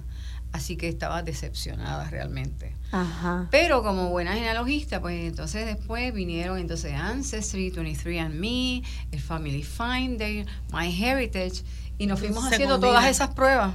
Sí. Y se fue entonces, se han ido este, eh, Mejorando. haciendo más específicas, se han ido definiendo mejor Sí. y es de mucho más este acierto y ya te dicen esta persona es tu, tu primo segundo es tu primo tercero es- es, Fantástico. tu primo quinto o sea y te va acercando verdad ¿Y hay que tener so- cuidado con Ajá, eso ajá. en el sentido de que a veces te dice que es una cuarta o una quinta generación pero es porque en Puerto Rico hubo mucha endogamia y consanguinidad donde ¿Qué se quiere fueron- decir endogamia? Endogamia es que se van casando de, de las mismas áreas y consanguinidad que se van casando de la misma familia. Y aquí en Puerto Rico a nosotros nos enseñaron que los primos no se casan con los primos, pero nuestros ante- antepasados se casaban con sus primos. Los primos. Y con sus primos primos. segundos.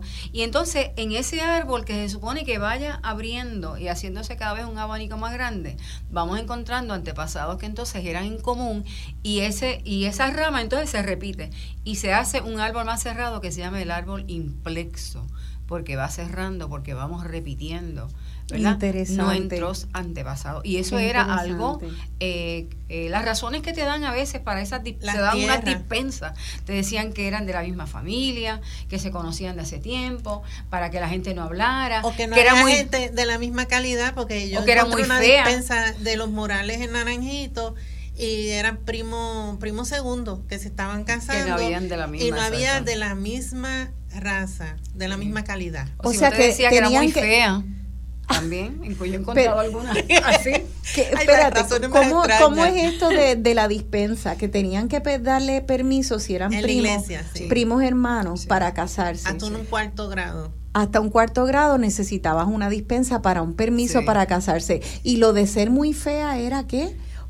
Una de las razones por las cuales se quería casar con su prima a lo mejor que era tan fea que nadie le va a querer, pero que tú sabes, es, ah, increíble. sí, sí, sí. Pero o, que ya estaba, o que ya estaba vieja, porque si ya tenía 25, 26 Y la estaba protegiendo para que se pudiera casar. Detrás de todo eso, la razón principal para mí siempre ha sido las tierras, porque entonces las tierras y el dinero se quedaban dentro de la misma familia y no se dispersaba. Claro, y eso ahí están, ¿verdad? Todo lo que hablamos, esto, toda esta madeja de, razones y motivaciones eh, muy personales y muy políticas y muy históricas. Así que em, es que es inevitable entonces ir aprendiendo de la historia, ir convirtiéndose en exploradora, historiadora, este, detective. detective. Vamos en el próximo segmento a terminar eh, unos cuantos de estos temas y abrir las líneas al público, porque sé que mucha gente tiene preguntas, de hecho nos están escuchando y nos han mandado saludos desde muchas partes de los Estados Unidos, lo cual es lo que quiero hablar, la diáspora. Así que vamos a hablar de la diáspora eh, actual y cómo eso se refleja en nuestra genealogía puertorriqueña y abrir las líneas. Quédense con nosotras, estamos en Dialogando con Benny más allá del horizonte, a nuevas tierras lejanas. Los niños a la espalda y expectantes, los ojos en alerta, todo oídos, olfateando aquel desconcertante paisaje nuevo, desconocido.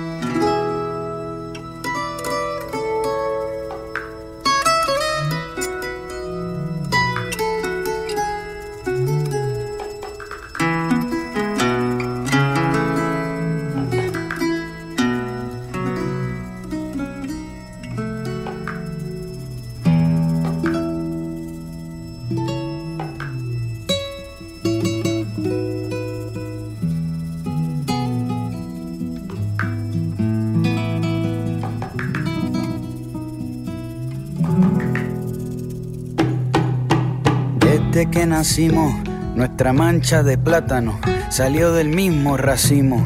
Somos hermanos del mismo horizonte, todos nos criamos en la falda del monte. Crecimos pero pa' que otro se aproveche. Somos un pueblo con dientes de leche, los hijos del trabajo sin merienda. La limonada para el capataz de la hacienda, todo lo que sobrevive. Somos la caña fermentada del Caribe pero aunque la historia nos azota, somos como una botella de vidrio que flota. La central Aguirre la pusimos a producir, sin saber leer ni escribir. Y la depresión la curamos sin jarabe, porque caminamos al compás de la clave. Nuestra raza por naturaleza es brava, salimos de la tapa de un volcán con lava. No hay identidad, dicen algunos, pero aquí todos llevamos en la espalda el número 21. Aprendimos a caminar hace rato, con un pie descalzo y el otro con zapato, con la medalla del cacique en la casa de empeño. Somos los dueños de un país sin dueño. Hijos del cañaveral, nunca se nos cae la pava. Esta raza siempre es brava, aunque sople el temporal, pa' que sientas el calibre de un caballo sin jinete. Mira cómo corre libre, se refleja en el machete. Somos el rocío cuando se desayuna, somos la marea cuando baila con la luna, nos secamos el sudor con el viento sin toalla y nos perfumamos con la sal de la playa cuando el sol cuelga las nubes en el tendedero de agua de coco son los aguaceros y soñamos desde la misma orilla sin perder el camino porque aquí los cucubanos brillan. Viene el huracán y le rezamos a la cruz. Jugamos briscas cuando se va la luz, el calor nos calienta la cerveza y nos bañamos en el lago. hasta que abran la represa. Aquí los Viernes Santos se come yautía, aquí los Reyes Magos vienen de Juanadías. Pelamos paraguas los difuntos y en las patronales, en la caja de muertos, nos mareamos juntos. Lo nuestro no hay nadie que nos lo quite por más nieve que tiren. Aquí la nieve se derrite, aunque siembren las raíces como les dé la gana. Los palos de Guanábana no dan manzana. Hijos del cañaveral, nunca se nos cae la pava. Esta raza siempre es brava, aunque sople el temporal. Pa' que sientas el calibre de un caballo sin jinete. Mira cómo corre libre, se refleja en el machete. Hijos del cañaveral nunca se nos cae la pava. Esta raza siempre es brava, aunque sople el temporal. Pa' aprender a defendernos, nunca fuimos a la escuela. Aunque el toro tenga cuerno, nuestro gallo tiene espuela. A latigazo limpio desde el descubrimiento, no pudieron, seguimos con el mismo acento. Nuestro aguante ha sido digno, somos los versos que no cantan en nuestro himno. Hay que soltar los barcos del muelle, esta carreta ya se mueve sin bueye. Al colono lo bajaremos del trono para que nuestra bandera cante en un solo tono. En el 4, Luisito Sanz.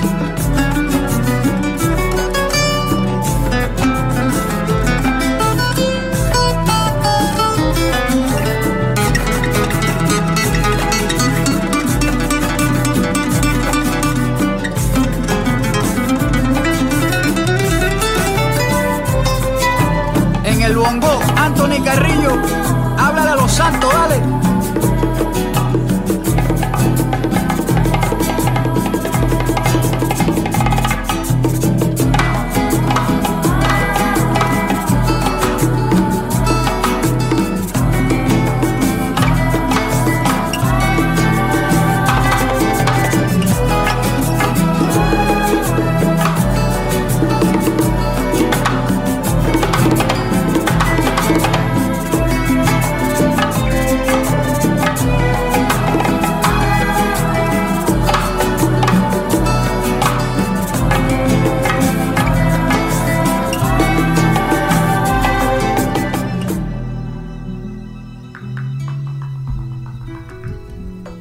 De vuelta dialogando con Beni, yo soy Rosana Cerezo y he estado dialogando sobre nuestra genealogía puertorriqueña con la doctora Norma Feliberti y la señora Rosana Medina, mi tocaya. Y esa canción, cómo no ponerla, Hijos del Cañaveral de René Pérez, residente, quien también hizo su propia búsqueda gracias a una prueba de ADN y acabó encontrando hasta as- eh, eh, ascendencia china, si no me equivoco, asiática de algún tipo, eh, por allá por, por el este, en varios lugares, Rusia o, un país cercano. Yo vi el documental, es un documental hermoso. Así que a René Pérez esta búsqueda genealógica y genética eh, lo llevó a hacer un producto creativo hermoso y ese disco eh, de donde del cual es Hijos del Cañaveral tiene distintas canciones eh, que hacen colaboración con personas de las distintas personas países del mundo del cual él encontró que, que es su ascendencia. Así que al igual que a René, también a cada una de nosotras y a cada uno de nosotros, hacer esta búsqueda nos va a abrir un mundo, nos va a enseñar eh, que sí, como dice la canción, somos hermanos del mismo horizonte. Ese, ese horizonte es de donde vienen los antepasados, algunos que se quedaron en la falda del monte, otros que fueron los capataces que daban con látigo, otros los, los lomos que recibieron el látigo. Podemos tal vez en una misma familia tener de las dos. Eh, es fascinante, seguro. ¿verdad? Y ahora, y hablamos de que nos están saludando desde, eh, desde todas partes de Estados Unidos, pero también aquí en el programa recibimos a personas que escuchan desde México, por ejemplo, puertorriqueños y puertorriqueñas que están en México, que están en España, que están en distintos países de Latinoamérica o de Europa. eh, y también eh, obviamente la mayoría en Estados Unidos. Así que tenemos una diáspora boricua que ahora también continúa casándose con eh, personas que a su vez tienen su gran árbol genealógico de otras partes. Eh, esto entonces se complica, pero es que siempre se ha complicado, ¿verdad? siempre fue complicado. esto de una raza pura, pues en realidad es un mito. Es un mito. O habrá eh, personas en las cuales la raza pura no es un mito. No pues sé. bueno, yo he conocido, pero no de Puerto Rico. Ah, interesante. El caso que te hablé. El caso de personas. El 98%. Del, del, nie, de, del, del, abuelo, del abuelo de el abuelo de Es un 98%, sí. 98%. Eso quiere decir por mucho tiempo gente Esa que se familia, quedó sí. en un mismo lugar. Puede ser que entonces haya personas del viejo mundo que tengan más como raza pura, entre comillas, versus la gente que están vinieron al nuevo mundo, que entonces se montaron en un barco, entonces empezó ese mestizaje obligado por el viaje al nuevo mundo. Es posible. Eh, es posible. Este, eh, yo estuve hablando con una persona que eh, encontró a alguien, conoció a alguien que tenía 100% portugués. Ah, Sí. sí, 100% Sí, portugués. 100% Mira portugués. Yo entiendo que a lo mejor los que viven en áreas remotas, Sí. eh, estos pueblos que no tienen mucha eh, comunicación, Que no han salido en generaciones. Exacto, eso puedes encontrar ahí este, a lo mejor menos variedad, ¿verdad? De, Ya. de, Claro, claro, interesante. de aportación de otros lugares. Prometí que íbamos a abrir las líneas, así que tengo que dar el teléfono antes de continuar la conversación. El teléfono aquí para que llamen con sus preguntas o comentarios o algún cuento de alguna sorpresa o algo interesante si ha hecho su propia búsqueda genealógica. El 787-292-1703. 292-1703. Quiero, eh, antes de, mientras esperamos que llamen, eh, quien quiera llamar, decirles que pues en mis manos les dije que tengo este libro hermoso de la Sociedad Puertorriqueña de Genealogía, la aportación de las naciones africanas a la familia puertorriqueña. Rápido busqué el nombre de Cerezo, rápido aparecieron personas eh, de ascendencia africana en Isabela, Aguadilla, esa área que es de donde, de donde son mis cerezos y con orgullo. Mi abuelo Benito Cerezo, que era educador, mi tía Engracia Cerezo, que también lo era. eh, que eh, allá en la playa de Crash Boat, cuando ustedes vayan, esa hay una escuela cuando se dobla para bajar la, la cuestita para ir al Crash Boat. Esa escuela lleva el nombre de mi abuelo Benito Cerezo. Y eh, esa es la trenza que es mezclada entre ascendientes, as- ancestras africanas y, y españoles. Estoy bien emocionada de descubrir esa, esa parte de mi Y probablemente no sea la única que tengas. Y no sea la única. Entonces tengo que también explorar la de mi mamá, que también son de Aguadilla, también son de por el área de Mayagüez, este, y por ahí está Martínez Nadal, que ese es el segundo apellido de mi de mi mamá y ese era su abuelo. Así que es que estas mezcolanzas, ¿verdad? Estas mezcolanzas, este libraco de, de la de, de la aportación de las naciones africanas. Ustedes han hecho libracos así hermosos que son tesoros de distintas El eh, de, de distintas eh, razas y, y naciones. Este es Baleárico. Trajeron de los baleáricos. ¿Quiénes eran los baleáricos? Ese es otro Los- libro Los baleáricos eh, son los que vienen de las Islas Baleares. de las Islas Baleares Sí, que quedan. Mallorca, Mallorca, Menorca, Menorca. Claro. Y, y exacto. Y también hay otro libraco. Cuando la gente empiece esta búsqueda, ¿cómo podrían tener acceso a estos tesoros de libros que ustedes publican? bueno, nosotros realmente hacemos una, unas publicaciones limitadas. Me imagino. Este, Pero eh, se puede tenemos ir a una, eh, sí, biblioteca, algunos de estos libros se encuentran en la Biblioteca Nacional, en el Archivo General de Puerto Rico. Archivo General de Puerto Sí, Rico, que ahí. es el tesoro donde cualquiera que vaya a buscar información Sí. es, es el lugar obligado para, Nosotros nos para ir. entregamos a todos allí para que la gente pueda tener acceso. Ya, Sí. ok, perfecto. Y personas que se quieran poner en contacto con ustedes, ¿hay alguna eh, página de internet, eh, algún contacto que quieran dar para que la gente arranque su búsqueda? Ajá. www.genealogiapr.net. Esa es la página principal de la Sociedad Puertorriqueña de Genealogía. Ahí este, vas a tener eh, la junta directiva y hay, hay acceso a unos emails. Ok, perfecto. Y también tenemos la página de Facebook. De Facebook, ok. Este, Sociedad puertorriqueña de genealogía, SPG, entre entre paréntesis. Ok, Sociedad Puertorriqueña de Genealogía en Facebook, perfecto. Pues ya tenemos una primera llamada, así que vamos a recibirla. Eh, buenos días, estén dialogando con Beni, su nombre, por favor. Buenos días, es Carmencita Garriga. Eh, de hecho, compañera y amiga de Beni y de Cuca, tus padres, Roxana. No me digas, gracias por llamar. No, estoy muy, muy contenta con el programa, muy interesante, y quiero hacer la pregunta eh, sencilla.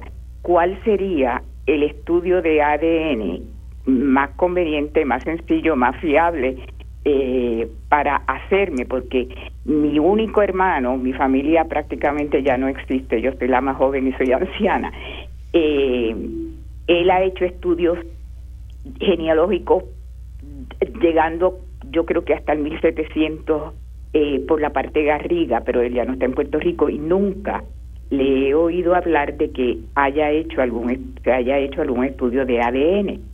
A mí me gustaría hacérmelo. ¿Qué me recomiendan si son tan amables? ¿Cómo no? Excelente pregunta porque hay distintos estudios de ADN. ¿Cuál para para hacer una búsqueda genealógica, ¿cuál sería el mejor? Creo que... Esa es la pregunta, ciertamente. Muy bien, pues muchas gracias Carmencita y saludos. Cómo no, y, que, saludos a tu madre y que tenga muy buen día tus invitadas también. Gracias, gracias. Vamos a contestar esa pregunta y eso me interesa a mí también. Lo que pasa es que nosotros terminamos haciéndonos todos, pero me imagino. Ancestry es el autosomal el que yo te digo que te da el cóctel de, las regiones y es el más usado y es el que más millones de personas lo usan y, los puertorriqueños también. Eso es una página, un portal, pero en términos de una prueba... Este, pues esa es la prueba. O sea, Ancestry.com, además de hacer oh. genealogía, tiene, el DNA y, y vende los kits. Y, a veces ponen unas ofertas buenísimas que para las madres, para los padres, para Navidades, entonces uno las aprovecha ahí porque este no son tan caras, son 99 regular, 99 dólares, pero 59. Lo mismo hace Family Tree DNA. Este era, eh, fue como para mí, fue como el primero.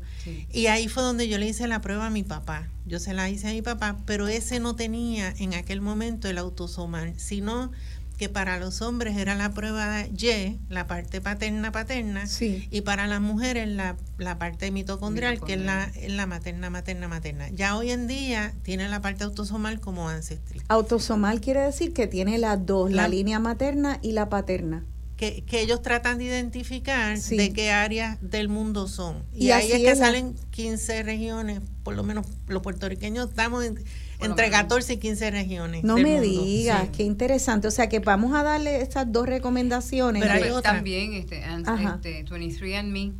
También. bastante buena. Y esa tiene la parte eh, de salud. De salud. Que es bien importante porque esa, si te hace la parte de salud, sí. te puede indicar los marcadores genéticos que tengas con la predisposición a algunas enfermedades. Y eso es bien importante. Eso es importante y a la vez importante recalcar que yo lo he escuchado, que el hecho de que tengas un marcador no quiere decir que te va a dar. Hay gente que los recibe y reciben le da mucha ansiedad de ver que, mira, tengo una predisposición a, morir del corazón o a, o, a, o a que me dé Parkinson o a que me dé Alzheimer's, cualquier cosa, y le causa mucha ansiedad. Y hay personas que no lo hacen por, por no recibir esa información. Usted decida, pero tiene que también saber que el hecho de que uno pueda tener un marcador genético no quiere decir que se va a activar. Eh, pero bueno, 23 y 23 and me, 23 y yo en español es uno, pero te da más información todavía. De salud. Ancestry.com que vende sus kits y tira especiales y Family Tree DNA. Eh, Cuando tiran especiales, todos tiran. Y también está My, Heritage. My Heritage, Esa es la parte española. Más bien europea. Europea. Ah, pues para la parte europea, My Heritage eh, ok, la parte europea. Que también Pues tiene, e- esa tiene lo mismo que Ancestry, tiene documentación, tiene árboles genealógicos y tiene la mezcla del DNA, todo junto, y, pero ahí tú vas a ver que hay este de europea, pero como esto es adictivo, uno empieza con uno y acaba ca- ca- acaba en suplementando con otro. Pues muy bien, pues vamos a la próxima llamada. Eh, sí, la segunda llamada, buenos días, están dialogando con Benny. Su nombre, por favor. Buenos días, mi nombre es Ramonita Burgos. Les felicito por el excelente programa. Gracias, doña Ramonita. Quisiera hacer una aportación. Este, muchas personas desconocen que los, los que venían con Colón, muchos de ellos venían huyendo por lo del decreto. Este, es la- los sefalditas.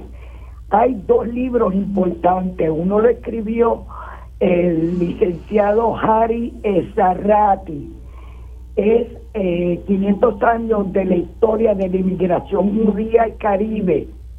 El otro es el talit escondido, la presencia cefaldita en Puerto Rico, de la doctora Ana Alicea Rivera.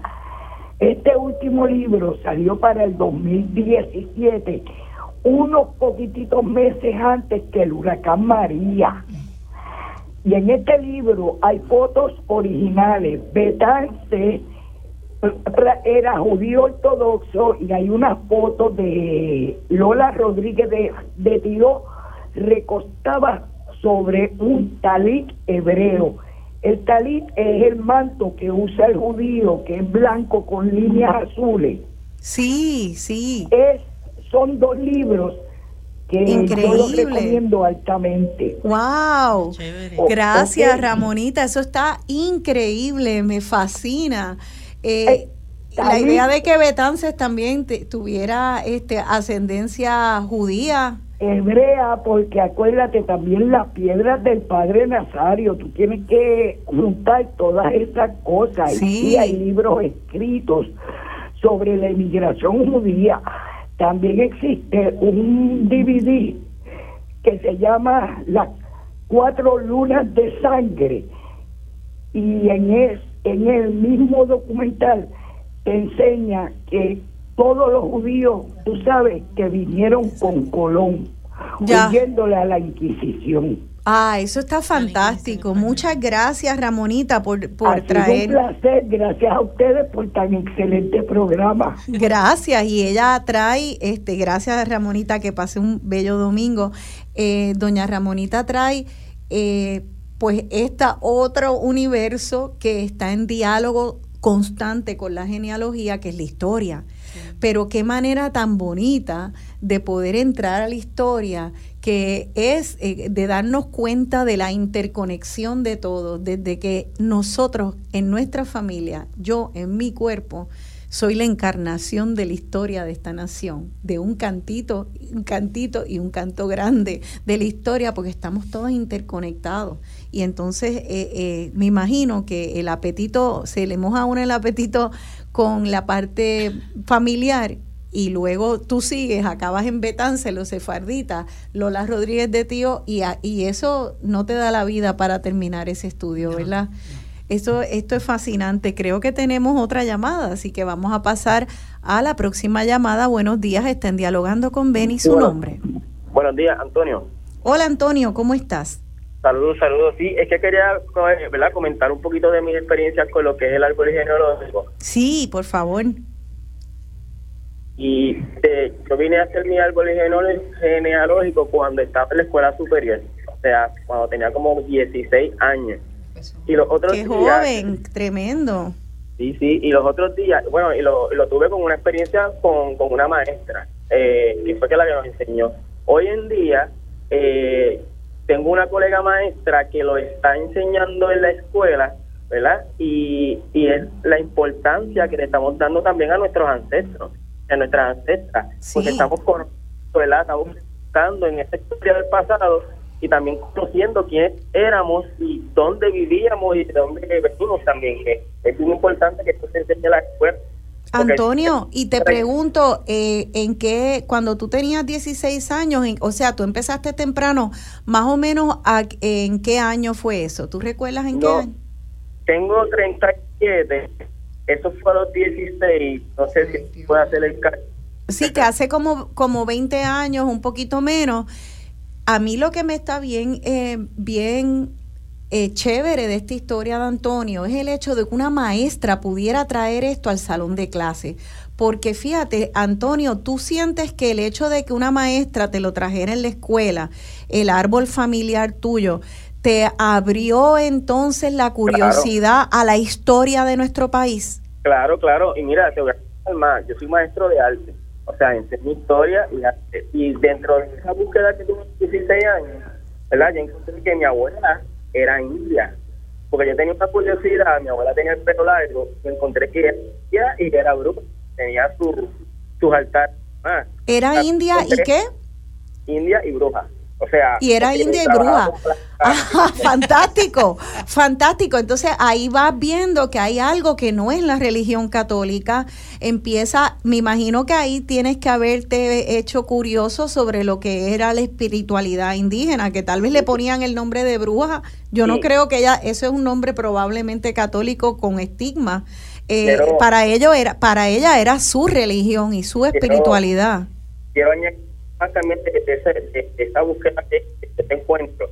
Eh, no, ella, ella con, con lo que hacía, cortaba el pez con tijera, ella tenía hecha los prietos, abejas, pero también encontré mi familia, mis tatarabuelos, ¿verdad? Antes, es de las Canarias. Islas Canarias, se está oyendo un poco entrecortado, pero estoy tratando de entender. Sí, encontré que mis abuelos venían de las, Canarias. Mucho. Que, Sí, muchos de nuestros abuelos y eh, mucha, hubo mucha eh, inmigración de las Islas Canarias, así que qué maravilloso. Yo espero que, esa maestra eh, eh, sepa lo que Lo, lo, que despertó en ti, ojalá lo haya despertado en otras y otros de sus estudiantes. Gracias Antonio por llamar y espero que otras otras personas que enseñen lo que sea. Y no tienen que ser que solo enseñen historia, puedes enseñar literatura y entonces puedes enseñar arte, en todo están nuestros antepasados y puedes despertar como maestra el, el interés de los estudiantes a través de la genealogía y el árbol familiar. Eh, hablábamos de esa, esa conciencia que se despierta, ya se acabó nuestro programa. Así que de verdad le doy las gracias a Rosana Medina, mi tocaya. Medina Peraza. Y Medina Peraza, vamos a usar nuestros apellidos. Ahora yo voy por ahí a usar cuatro apellidos si puedo. Y a Norma Feliberti, ¿cuál es el otro? Aldebol. Aldebol. Y se despide de ustedes esta servidora, Rosana Cerezo Vargas González Martínez.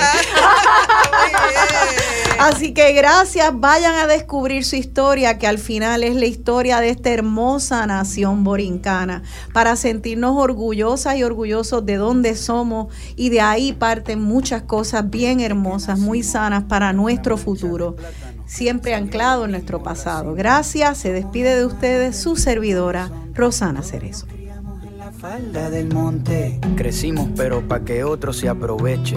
Somos un pueblo con dientes de leche, los hijos del trabajo sin merienda. La limonada para el